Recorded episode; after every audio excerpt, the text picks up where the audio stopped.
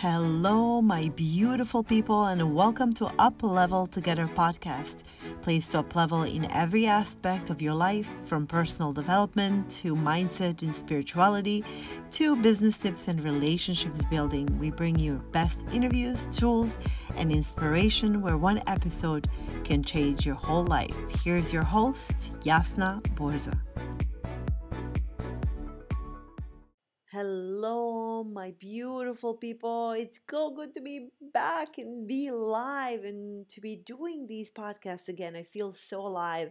Uh, there was a time for a respite and taking a break from it all, and now it's really the time to step into it. Just really, really excited. What have I been working on? I am into a masterminds, work hard, play hard mastermind and with Rob Murgatroyd and in Fast Foundations with Chris and Lori Harder.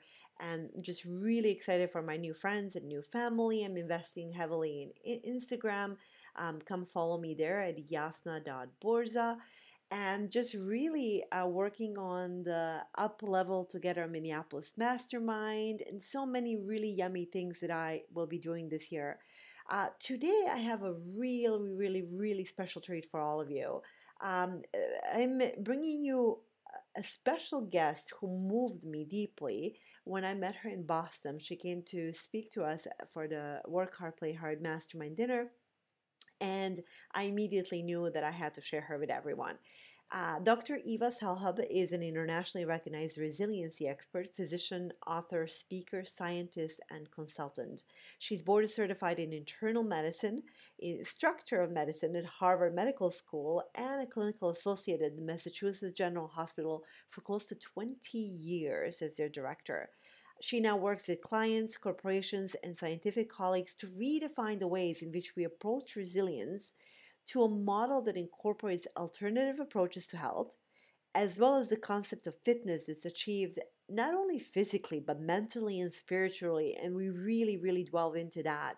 Um, you will hear her, hear her speak about uh, her journey to, you know, becoming a medicine woman, br- bridging the East and the West medicine, and making these complex topics really easy for all of us to understand and implement in everyday uh, life.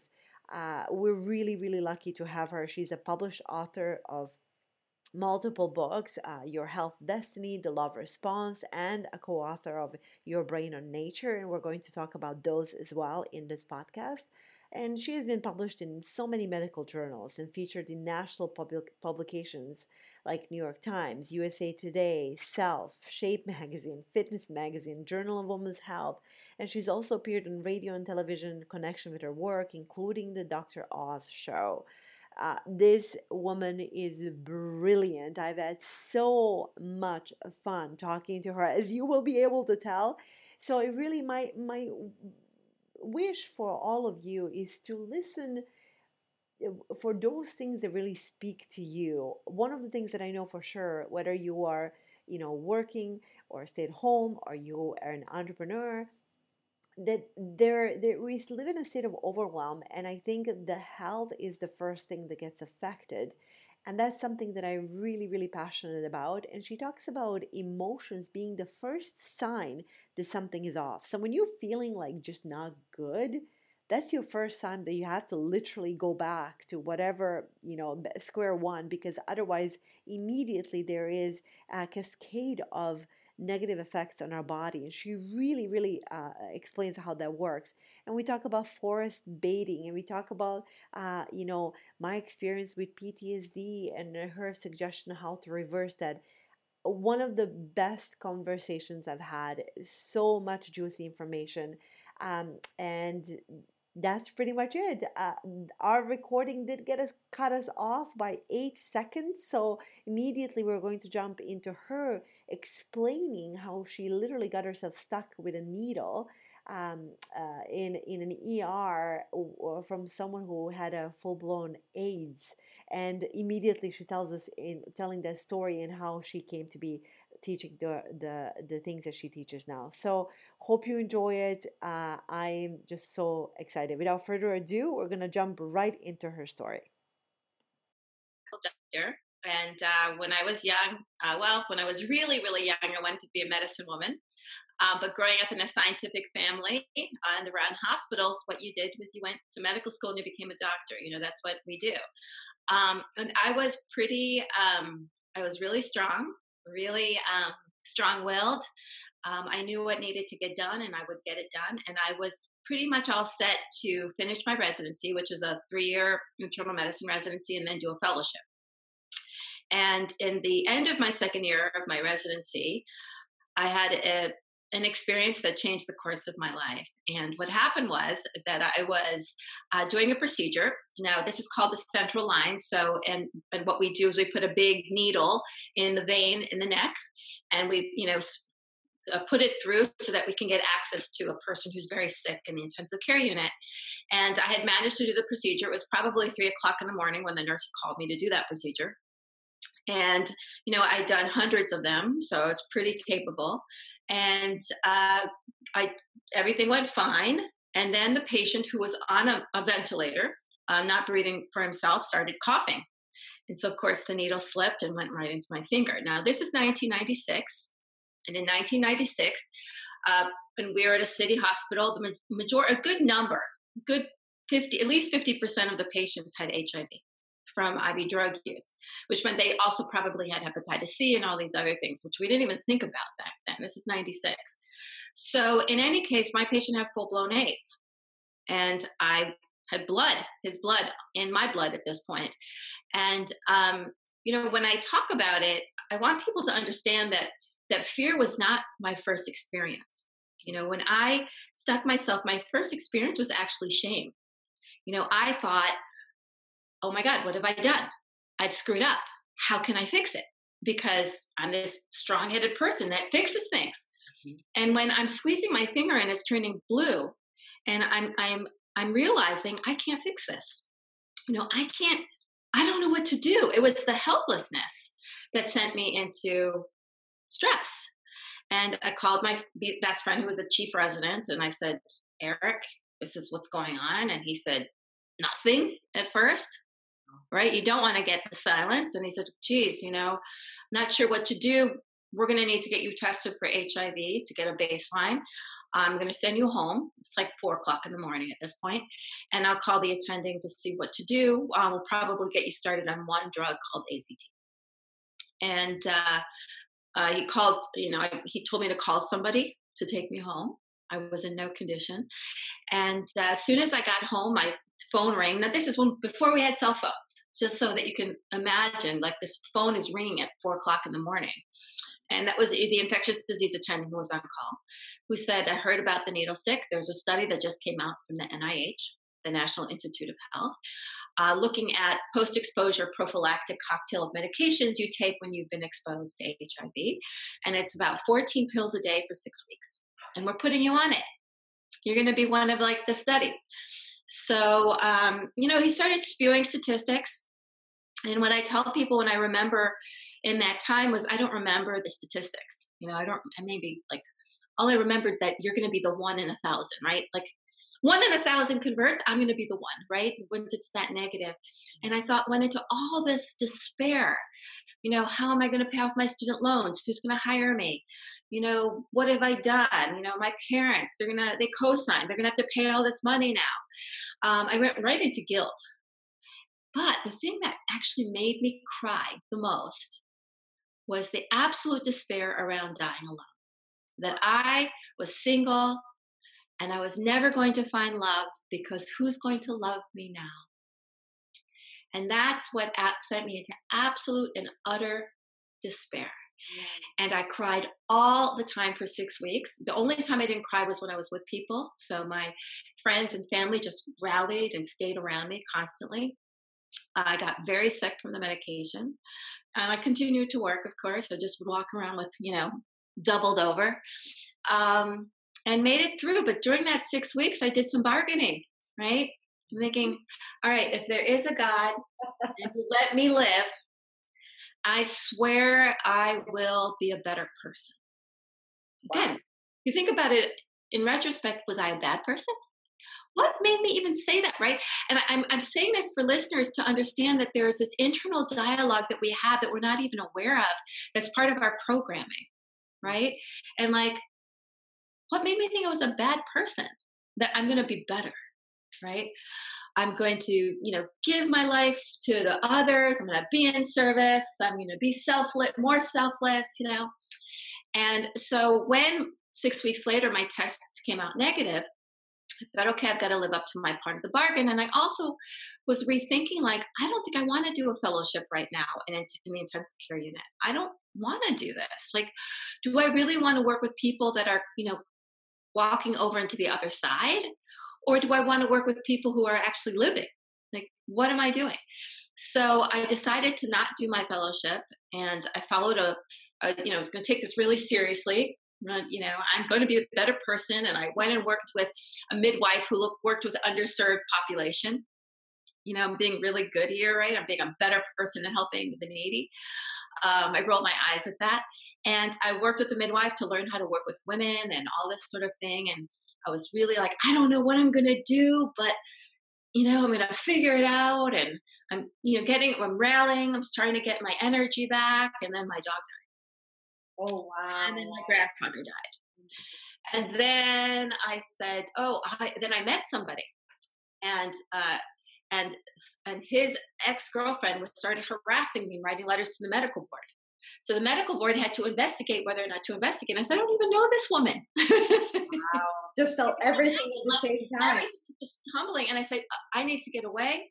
And I decided I was going to go to the Sinai Desert, which is my favorite place to just lose myself and you know go into oneness with the bedouins and i came back and i was at peace and i said i'm ready to be a minimalist and my very dear friend said to me watch your words and the very next day my apartment burned down when i heard that i was just so frozen in the chair and then my father has a heart attack he's alive thank thank goodness but you know it was june to November. That's the period of all of this happening. Wow. So five months. It brought me to my knees because every time I got knocked down, I would, you know, kind of, you know, I would fall and then rally back up, fall back down, rally back up, fall back down, rally back up. And at this point, I was like, I don't have it left in me to rally back up. I'm done. And I became profoundly, profoundly depressed. I just didn't want to live anymore. I didn't have the energy to smile. I didn't have the energy to do anything. And I, you know, I, I couldn't take my own life. That wasn't like how bad it was, but I also didn't want to live. You sort of in this sort of this place of like, I don't have the energy anymore to live. This is, is too much. Right. Like everything I do, I just keep getting knocked down. Like, why me? Why me? Why me? And that went on for like three months. And then a, a friend took me out to dinner, and um, again, in retrospect, I can see that was maybe an intervention. And she said, uh, We want you back. We miss you. You haven't been the same in almost a year since the needle stick, and we want you back. And again, I don't know. I don't know what clicked. There was something just clicked, and I woke up and said, hmm. You know, I've been taking all of this very personally. I keep saying, why me? But the real question is, why not me? Nature just assumed lets a forest fire burn as a flower bloom. And it's not personal. And somehow I keep thinking I'm being punished as if I'm bad. And where did that come from? Because I clearly am not that bad. My friends and colleagues have rallied around me and loved me despite everything that's going on. That's one thing that's kept me together. So it was that point that I knew that I needed to follow my earlier dreams as a child to learn about medicine woman and uh, learn about mind body medicine and also to learn about stress and love, which is why I decided to volunteer at the um, Benson Henry Institute, the Mind Body Medical Institute at Harvard, where I was working, and started learning about that stuff. And things just kind of transpired until I left my job as a primary care doctor, and that's all I did. So, and that's what I've been developing over the past 20 years is merging East and West and helping people understand what the intertwinings are, the inner makeup that is leading them to lead their lives to for their bodies to be the way they are, and figuring out how be their fittest and best selves, mind, body, and spirit. And that was that's really what catapulted that process. And how lucky are we? How I mean, so so lucky. I, I I I didn't mean to ask you this, but but I have to. Do you think that sometimes we need something that drastic to wake up? Because uh, yes, because I've had several of them. oh, okay, so you had you had uh, right? Because I feel like well, I'm. You know, I always I always say that the body whispers before it screams. Oh, I right? we're going to be. That's a quotable. Yeah. Right. That's the body whispers before it screams, and that's sort of what happens. You get these signs that you're not on the right path. You get these signs. Like I work with so many people who are miserable at their jobs, right? and friends who are like, "Oh, I don't know what to do. I don't know what to do," and they're complaining about their jobs. And then I said, "Well, if you don't do something about it, you're going to get kicked in the butt." I don't say it that nicely sometimes, right? Mm-hmm. If your if your if spirit is telling you that this isn't right for me, if you don't make the right yourself, the universe will do it for you. Right? so that's what happens. And then all of a sudden, you know, like everyone's getting laid off or the companies goes bankrupt or something like that. I said, you see, you kind of had the warning signals. And so we we pretty much get warning signals often you know, it, there's very little that happens out of left field. And even for the body, it takes a long time for the body to get sick. There's other things that are going on, usually, that are giving you the signals that something's happening. There's signals that are telling you that the conversation is going the wrong way. Little nuances that when we start becoming aware of the subtle nuances that our body's giving us, that there are little signals intuitively that we can capture, then we can actually create change you know people talk about manifestation it's really about being able to be in that wavelength of being able to be in coherence with what's happening around you and make the right choices wow right? have a smooth path mm-hmm. as opposed to a bumpy one so yeah i get that often if i'm not you know doing you know listening you know i get i get slapped around you know? This is this is all of us and sometimes i feel like i the stubborn ones need need more more warning. I'm trying to learn learn and feed into that and i think this is a perfect segue actually into you know your book your health destiny. So this is relatively new for me about a year and a half that i've been mm-hmm. going down the, the rabbit hole like my emotions and my thoughts are creating this ease or ease in the body. So right. please enlighten us because that is such a different it was a difficult thing to wrap my head around it right? And mm-hmm. uh, i would love to hear your thoughts and and, and um, right. Well just so i think the most important thing to understand is the concept of stress which people say all the time.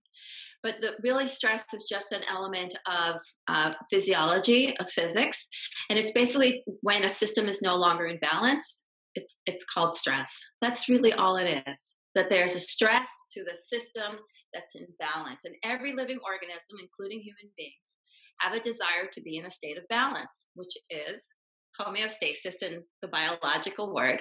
And the problem is, is and, and you know what's interesting is is that when you read um, the uh, tra- traditional Chinese medicine, the literature from thousands and thousands of years, they talk about right? About the yin and the yang, right. and about you know the shin and the and the the jing and the shen and all the you know the the parts of the body and and the and sort of the elements the universe and the cosmos is that everything seeks to be in the state of balance of the yin and the yang right however it's impossible to maintain nothing nothing can be in stillness without opposition okay that's those are the words Okay, it's pretty heavy. It is. But, so what I do is I take this heavy kind of esoteric stuff, whether it's scientific or spiritual, and then tease it into something that actually makes sense to people right? So, what does that mean? Nothing can exist in stillness with some type of opposition.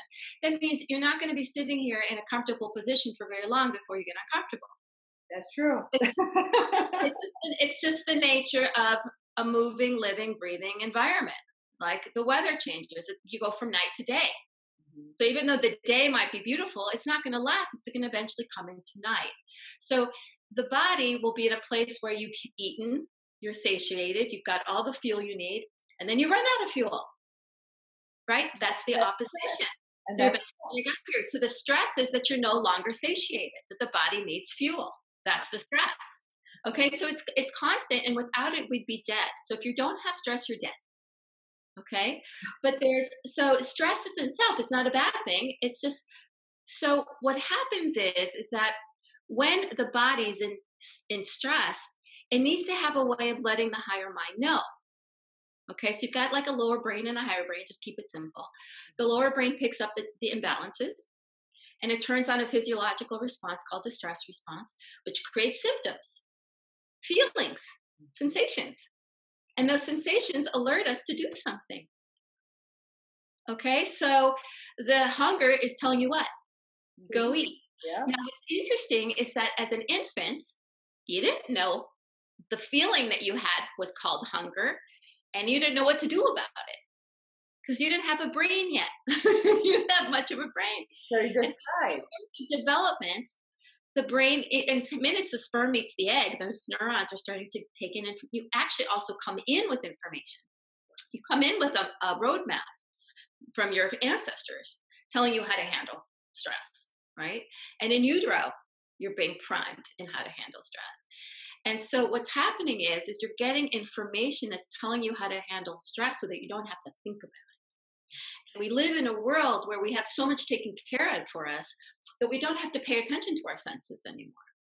You know, when we our ancestors had to because we didn't have roofs over our heads or clothes on our bodies or fire or whatever.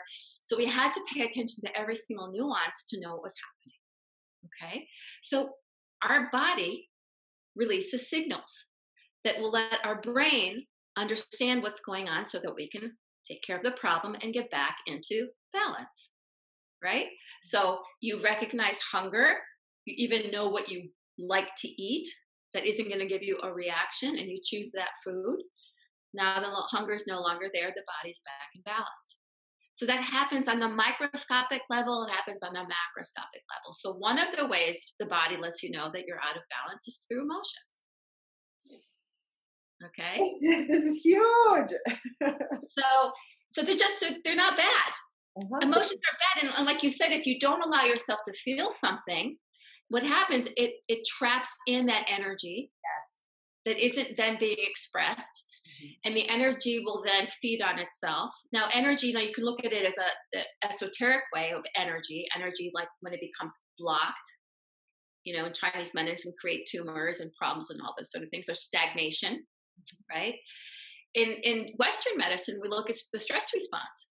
So if you suppress emotions and they're not expressed and you're not brought into balance, the stress response continues to fire. That means adrenaline cortisol are firing, inflammatory cells are firing, heart rate's going up, blood pressure's going up, digestive system's shutting down, hormones are out of whack.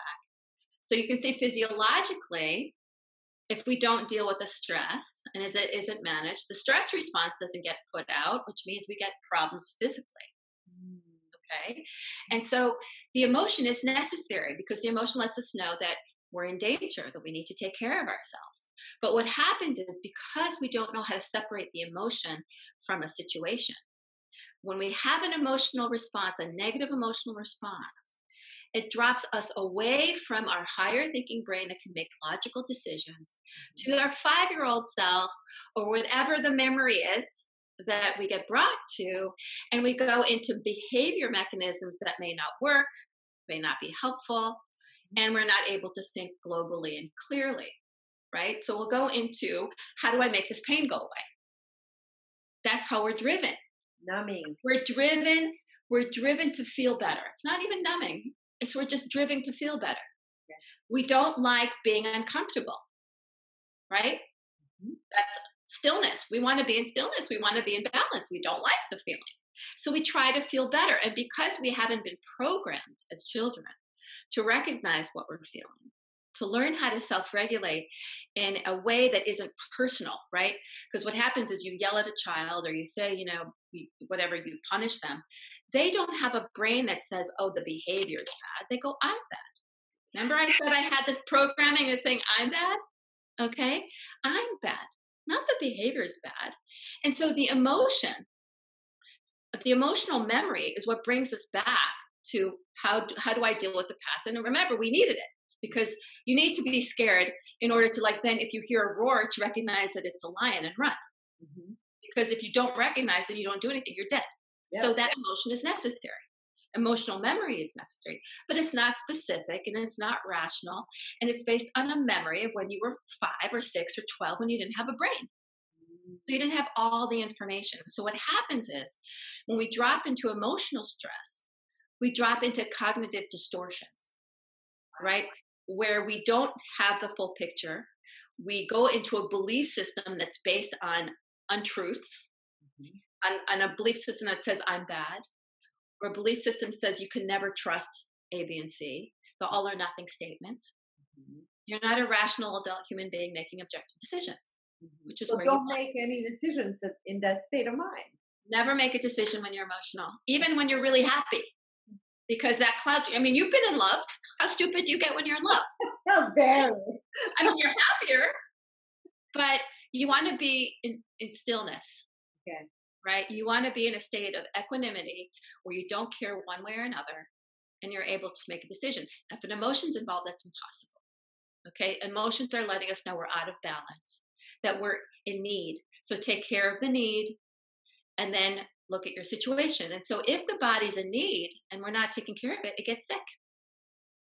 Right? So we look at the different stressors that happen in our modern day world, like we're tired but we don't sleep, we drink caffeine like um, you know we need some quiet and we live in the city where there's just a lot of noise pollution and we need green space but we live in the city and there's no green space. You know little things like that that we don't think is bo- are bothering us but it actually is because we haven't been around long enough to not need nature. Okay? So there's all these different things that affect us and emotions let us know that we're off. That's all one of the things that you said um, when you were talking to us was when you experienced that rush of uh, emotions that are that I think the conversation was around overwhelm. This changed everything for me. You said, "Just tell yourself, I got this," mm-hmm. and that was such a it's such a re uh, frame for me. It's like, okay, no matter what, because I right now last few weeks I've been feeling slightly overwhelmed. Yeah, we've been traveling a lot a lot and yeah. up and every single day I tell myself I got this. I got this. And not doing the non-negotiable, which is the meditation and the forest bathing, which we'll talk about. That's right. And time with children, which I think my like if everything else goes away, these are things that I want. That's right. Yeah. That's right. So, oh, I actually have a, uh, let me see where it is, the love response book where did I leave it? Okay, I'm just going to um, talk about it. I have it here. It's like all underlined. I have one that I can. You want me to bring mine to show it to you? Uh, yes, yeah, yeah. Because I don't know where it is right now. Darn it! And I was preparing this morning. I was so on time. So, so just so people can see it, and we're going to link it here in um, my very my very first book. There we go. I love, love, love. Okay. So um, one of the things, would you hold it up again so I will take yeah. a picture we'll, we'll post it? Yeah. God loves social media. Perfect. I should, like maybe do my hair the same way that I had it before. I love it. Wait, I'm not gonna do it. oh my goodness, that's that's just the best. Um, so one of the really interesting things. This is so important. I mean, I feel like you know teachers appear when we're ready. Um, I I grew up in during the war and Bosnian War, and I really never I, I've experienced really horrific things, but I I'm always the kind of person. Okay, let's go. What can we do? It's okay. Keep going. And I feel like people think that I'm happy-go-lucky Pollyanna because I'm always smiling. But I think it's despite that, and I've always been going forward.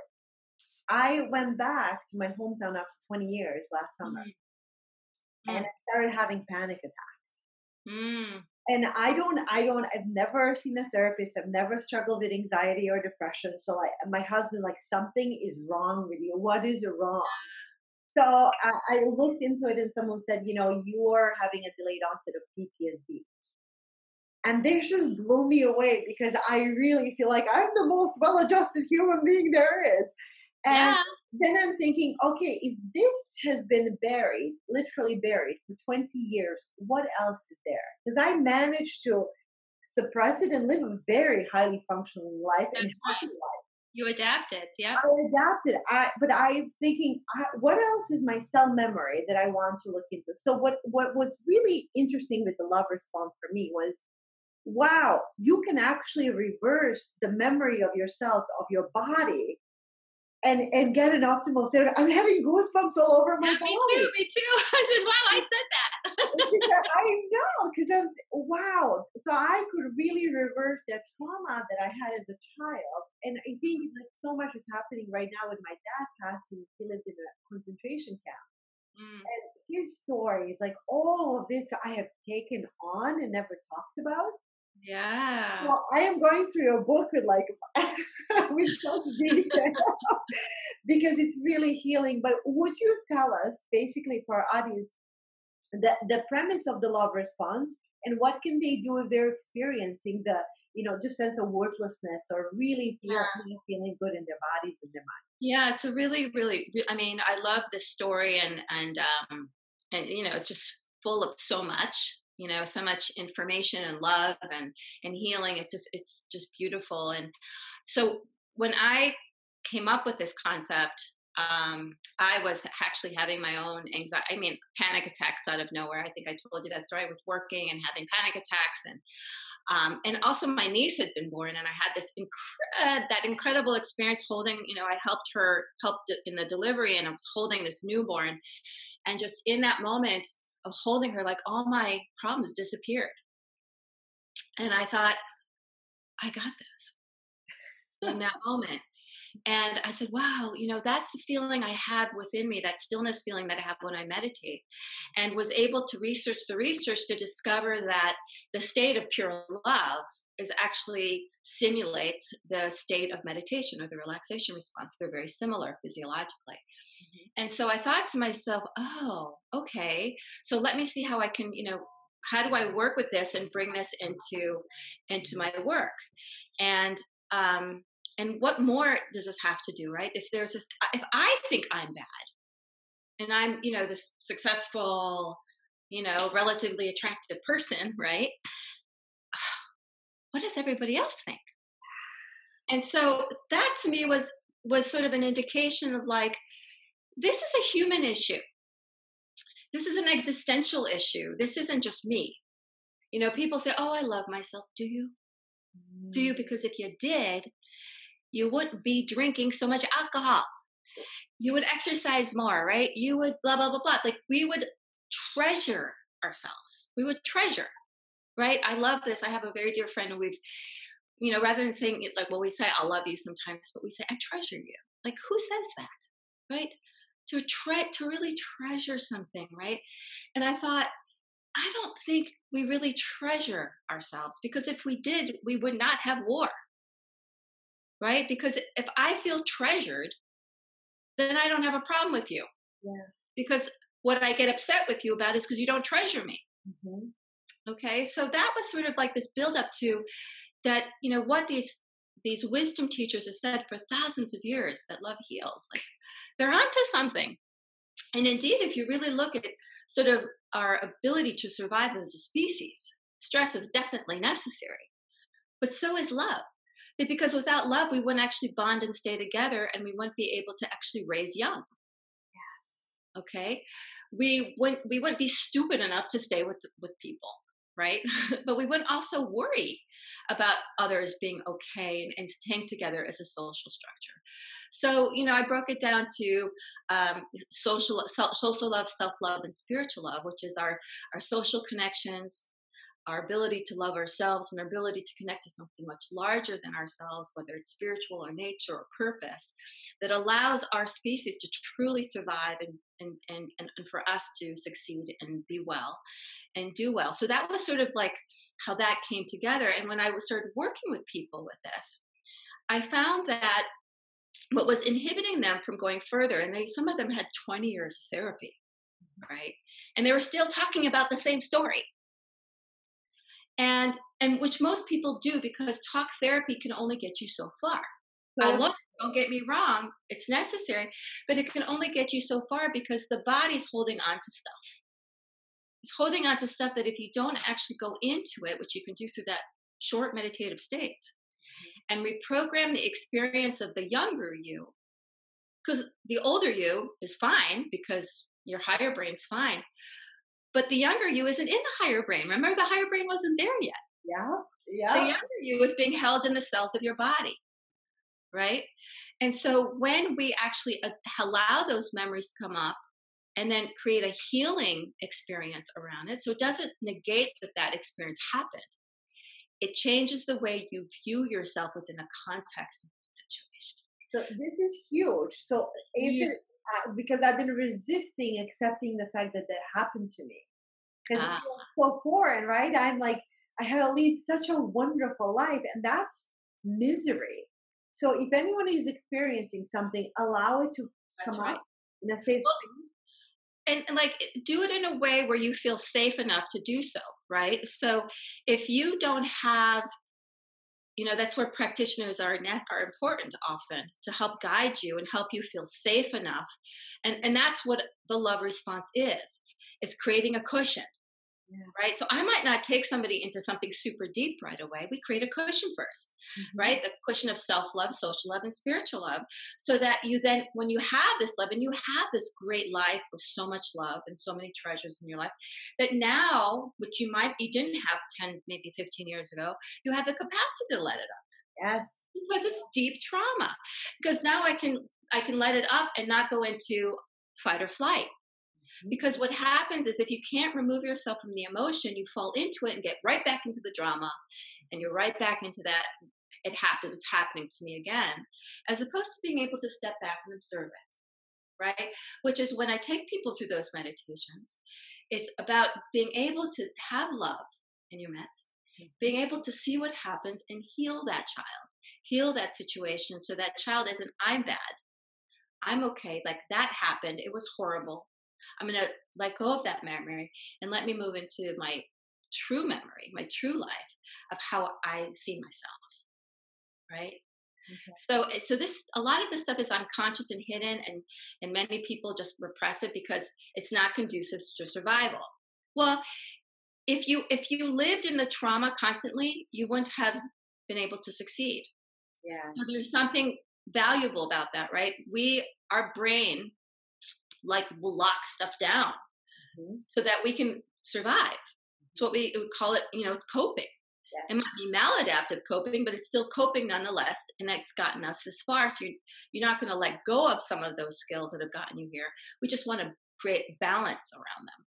Right. No? That, that, was it, everything you're saying is literally. I am. I am just. I am going to be marketing this podcast so much because I really think that in the people that I talk to, my friends, my family, I see this happen so often and it's so personal to me right now. It's like mm-hmm. I'm evangelizing this topic because I think we don't talk about it enough.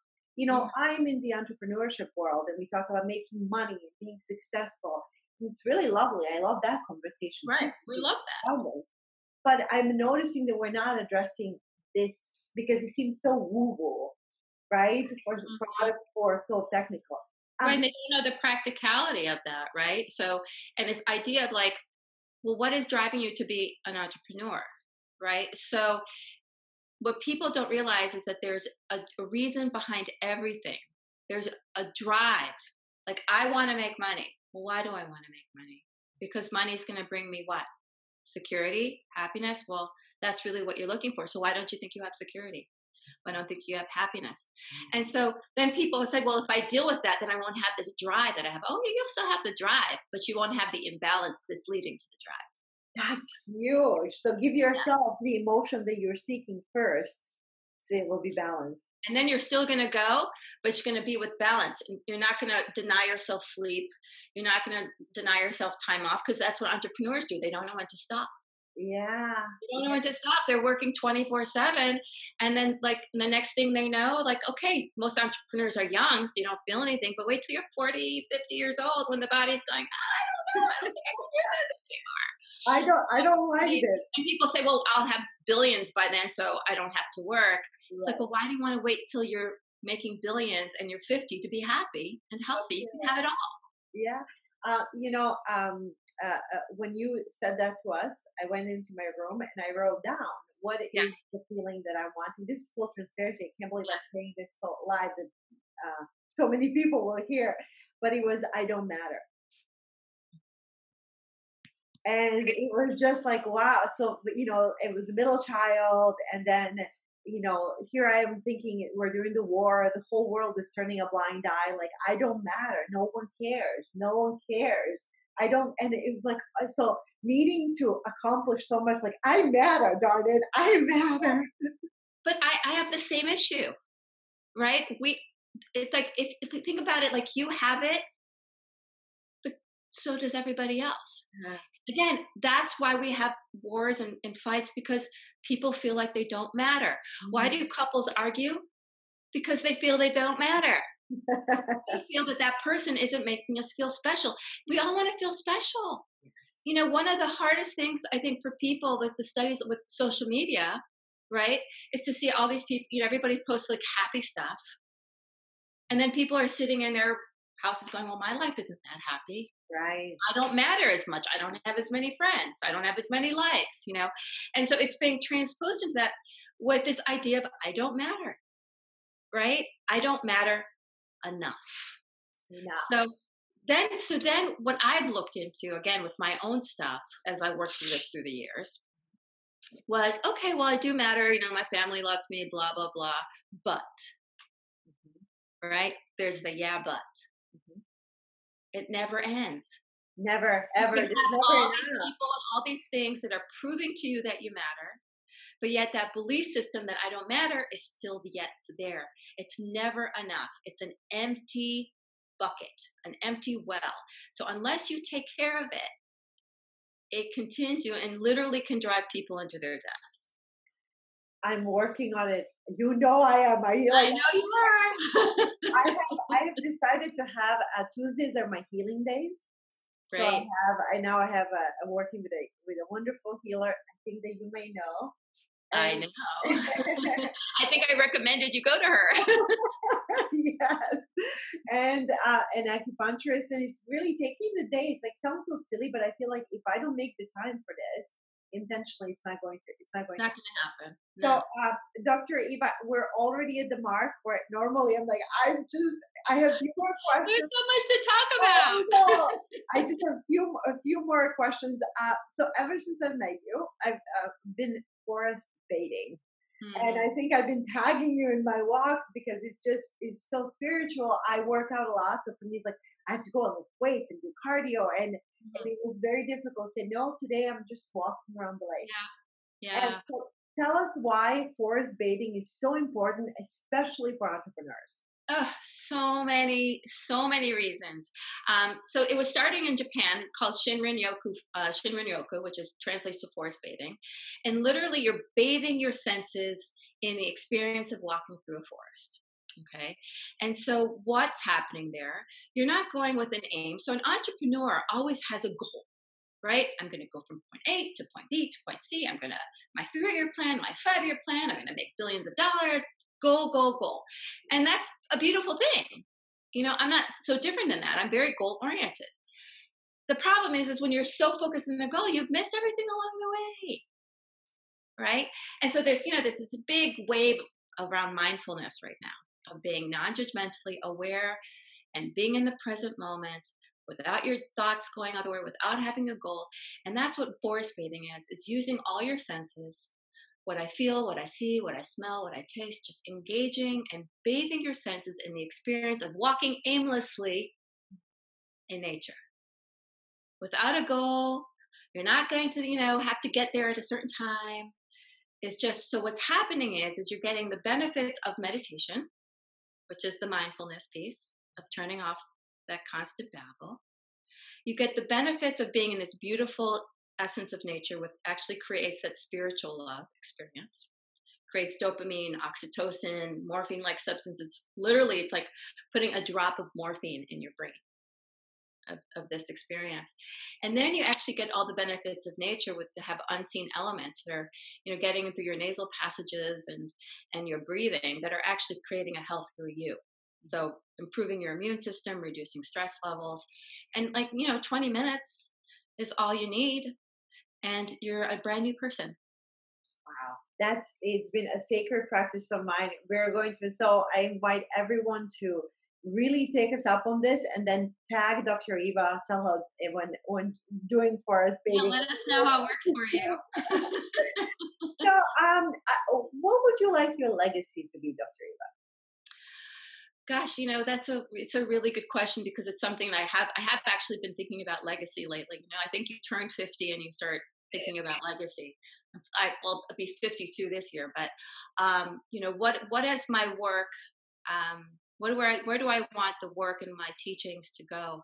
I think what I'd love to see is people starting to be more conscious of the words that they're using, their actions, and I would love to be that sort of a person who creates a wave of change, mm-hmm. right? The wave of change of the choice to be present, the choice to be loving, the choice to be kind and grateful, but yet also be pragmatic and realistic and get stuff done, right? This isn't like woo woo. Mm-hmm. This is I'm going to be practical, I'm going to have a great life, I'm going to be successful, and I'm going to be conscious. So I would love that that legacy to be in the teachings of how to be a conscious, happy person in this earth to enable this earth to still be here. Right? Because at this rate, who knows? That's yeah. beautiful. I think you're already doing that. I mean, left and right. Uh, I'm, I really mean this when I say it. I would not be having this conversation if you didn't make such an impact on me. And I think that I, with my children, the way I am, I've already made significant changes because of you and Michael, Michael Gallup. Yes. That have already really transformed my life. And I think that that is one by one, right? It's the, the cascade. Yeah. I'm happy enough that I have an audience of, I call them light workers. Yeah. Who are listening and are willing to take, uh, take, take that, uh, take that take that on. So, well, that, that's my goal now. My goal is to work with people like yourself, uh, people in leadership positions that have the ability to influence many. Right. So when I started, I worked with every, you know, a lot of, of people, you know, the masses, if you will. And as I've gotten to this place of legacy, right, my goal is like, I need to work with the influencers. Yes. Because the influencers will influence everybody else. I can't influence everybody, but I can influence the influencers who influence everybody else. It's like, are you going to be a, a pebble in the water, which creates a ripple effect? or are you going to be a boulder? And I said, I want to work with the boulders because the boulders are going to get the pebbles and so on and so on and so forth. And so that's sort of where I am now is how do I influence the people who influence? You know, oh. I might not have like a thousand, you know, 10,000, 100,000 followers, but I can influence the person who's got 100,000 followers. We're going to be working on that because we want everyone here to come and follow you right, right away. And I think that you did that in our room with, with Rob yeah. that night. I mean, we were all just, I mean, you came up so much in that, in that weekend. Uh, you really made, made such, such an impact. Well, I want to talk a little bit about the, more the work you do really quickly because I want to respect your time and wrap this up. I feel like I could talk to you forever. I know we could. I know. Best book. And these are just very quickly right off the top of your mind. Best book. Well, the book that I always go back to and always read is The Alchemist. The Alchemist. I love that one. I love that uh, book. Finish the sentence. Life is magical. My current struggle is well, my current struggle is um, stepping out of my introverted ways and putting myself more out in the world. and you're doing this so beautifully. having faith means?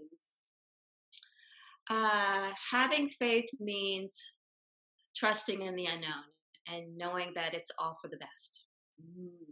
Um, uh, best advice I was ever given. That's an easy one. I was talking to a spiritual um, guide once, like I was 20, 25, I think.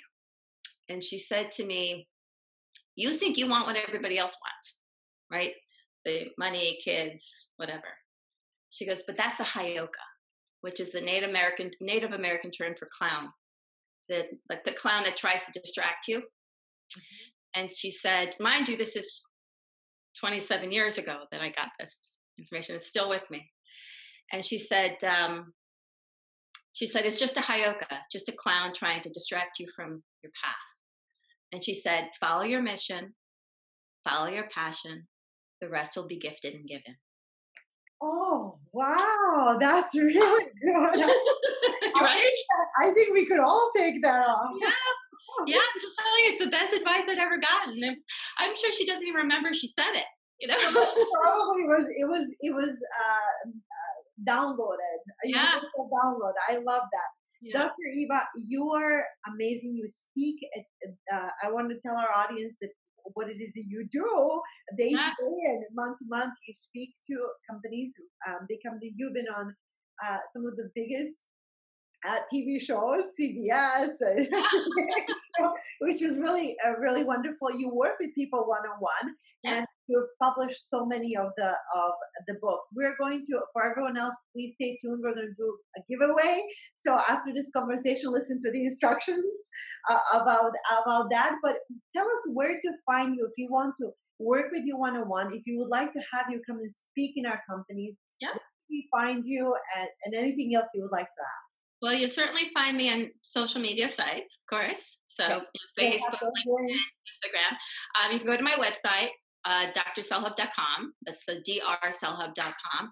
And you can fill out the contact form and it'll come right to me. And you can request whatever you want to request, whether it's working with me individually or to request uh, a, a, keynote or a lecture or workshop. I just had um, somebody call me to do um, a three hour workshop uh, with their company, with their group. So it can be three hours, it could be two days, it could be one hour. Um, and then uh, what I also do is work with companies to do uh, whether I'm consulting on wellness programs or just working with uh, the executives. And I do resiliency coaching with the, the exec- executives. Wow, that's that's huge. That's really fun. Uh, um, so everyone you you could hear the enthusiasm and the love that i have for this woman i cannot thank you enough for your time for your work because i really truly think that it's life changing for me at least well i have to say like i said for like i said my legacy is to work with people like yourself and to know that you're now influencing others with what you've learned I really see. I really feel accomplished now. Oh, good. Like, yes, this is what I aim to do, and it's happening. Great. So you know, I always tell people, I just want to show up and do what I love. Right? Don't uh-huh. want to worry about the like the, the, logistics of stuff. I just want to be able to show up. That makes sense. Yeah, I just want to show up and do what I love and do this work because it's, as you can see, I'm quite passionate about it, and I love seeing people blossom. That to me is the most exciting thing in the world. Well, so especially people who think they've like done it all, and then you see them even like blossom even more. It's just yeah. I, That's what I'm saying. I mean, you've opened up a whole new different reality, and That's right. So it's much, boundless, boundless. Yeah. Yes, I really cannot thank you enough. So much love for you, uh, and and I have no words except thank you, thank you. I love you so much, so oh, much. You all. Bye, Dr. Eva. Thank you. Bye. All right, beautiful humans. Wasn't that just absolutely amazing? I mean, I feel like even during the interview, I'm like, I had so many reminders of those mini aha moments that I had in Boston. Now, few of you uh, lucky people will be able to get her book, The Love Response. So we're looking for people who are going to be listening to the podcast.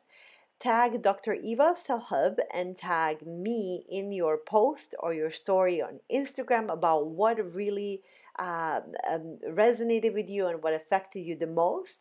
And the first two people that tag us, we're going to send them her book, The Love Response, that you are going to love. I am sure of it. All of the information will be below this podcast. So much love for you all. And until next time, we'll see you then. Well, there you have it, folks. Thank you so much for tuning in. It means the world. Please share with anyone that might find this useful and go ahead to all iTunes stations and please give us a five star rating.